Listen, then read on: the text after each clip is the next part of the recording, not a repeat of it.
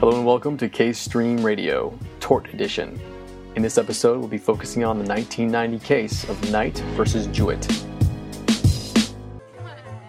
Ready, now, set, hut, hut, hut, hut. Go, Jeremy!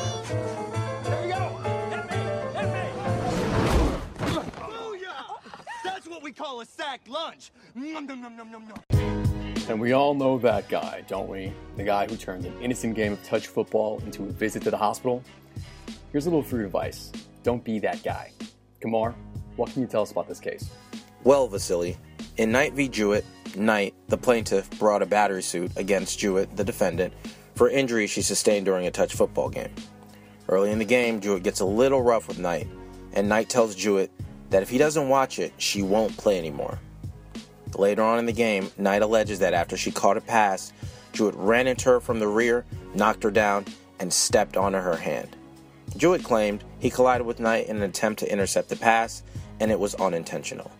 Knight suffered a crushed finger, which later had to be amputated.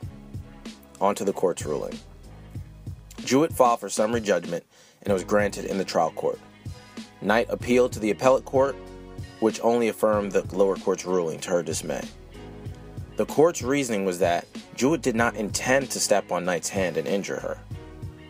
The rule we can take away from this case is the requisite element of battery is intent. You must be able to prove that the act was intentional.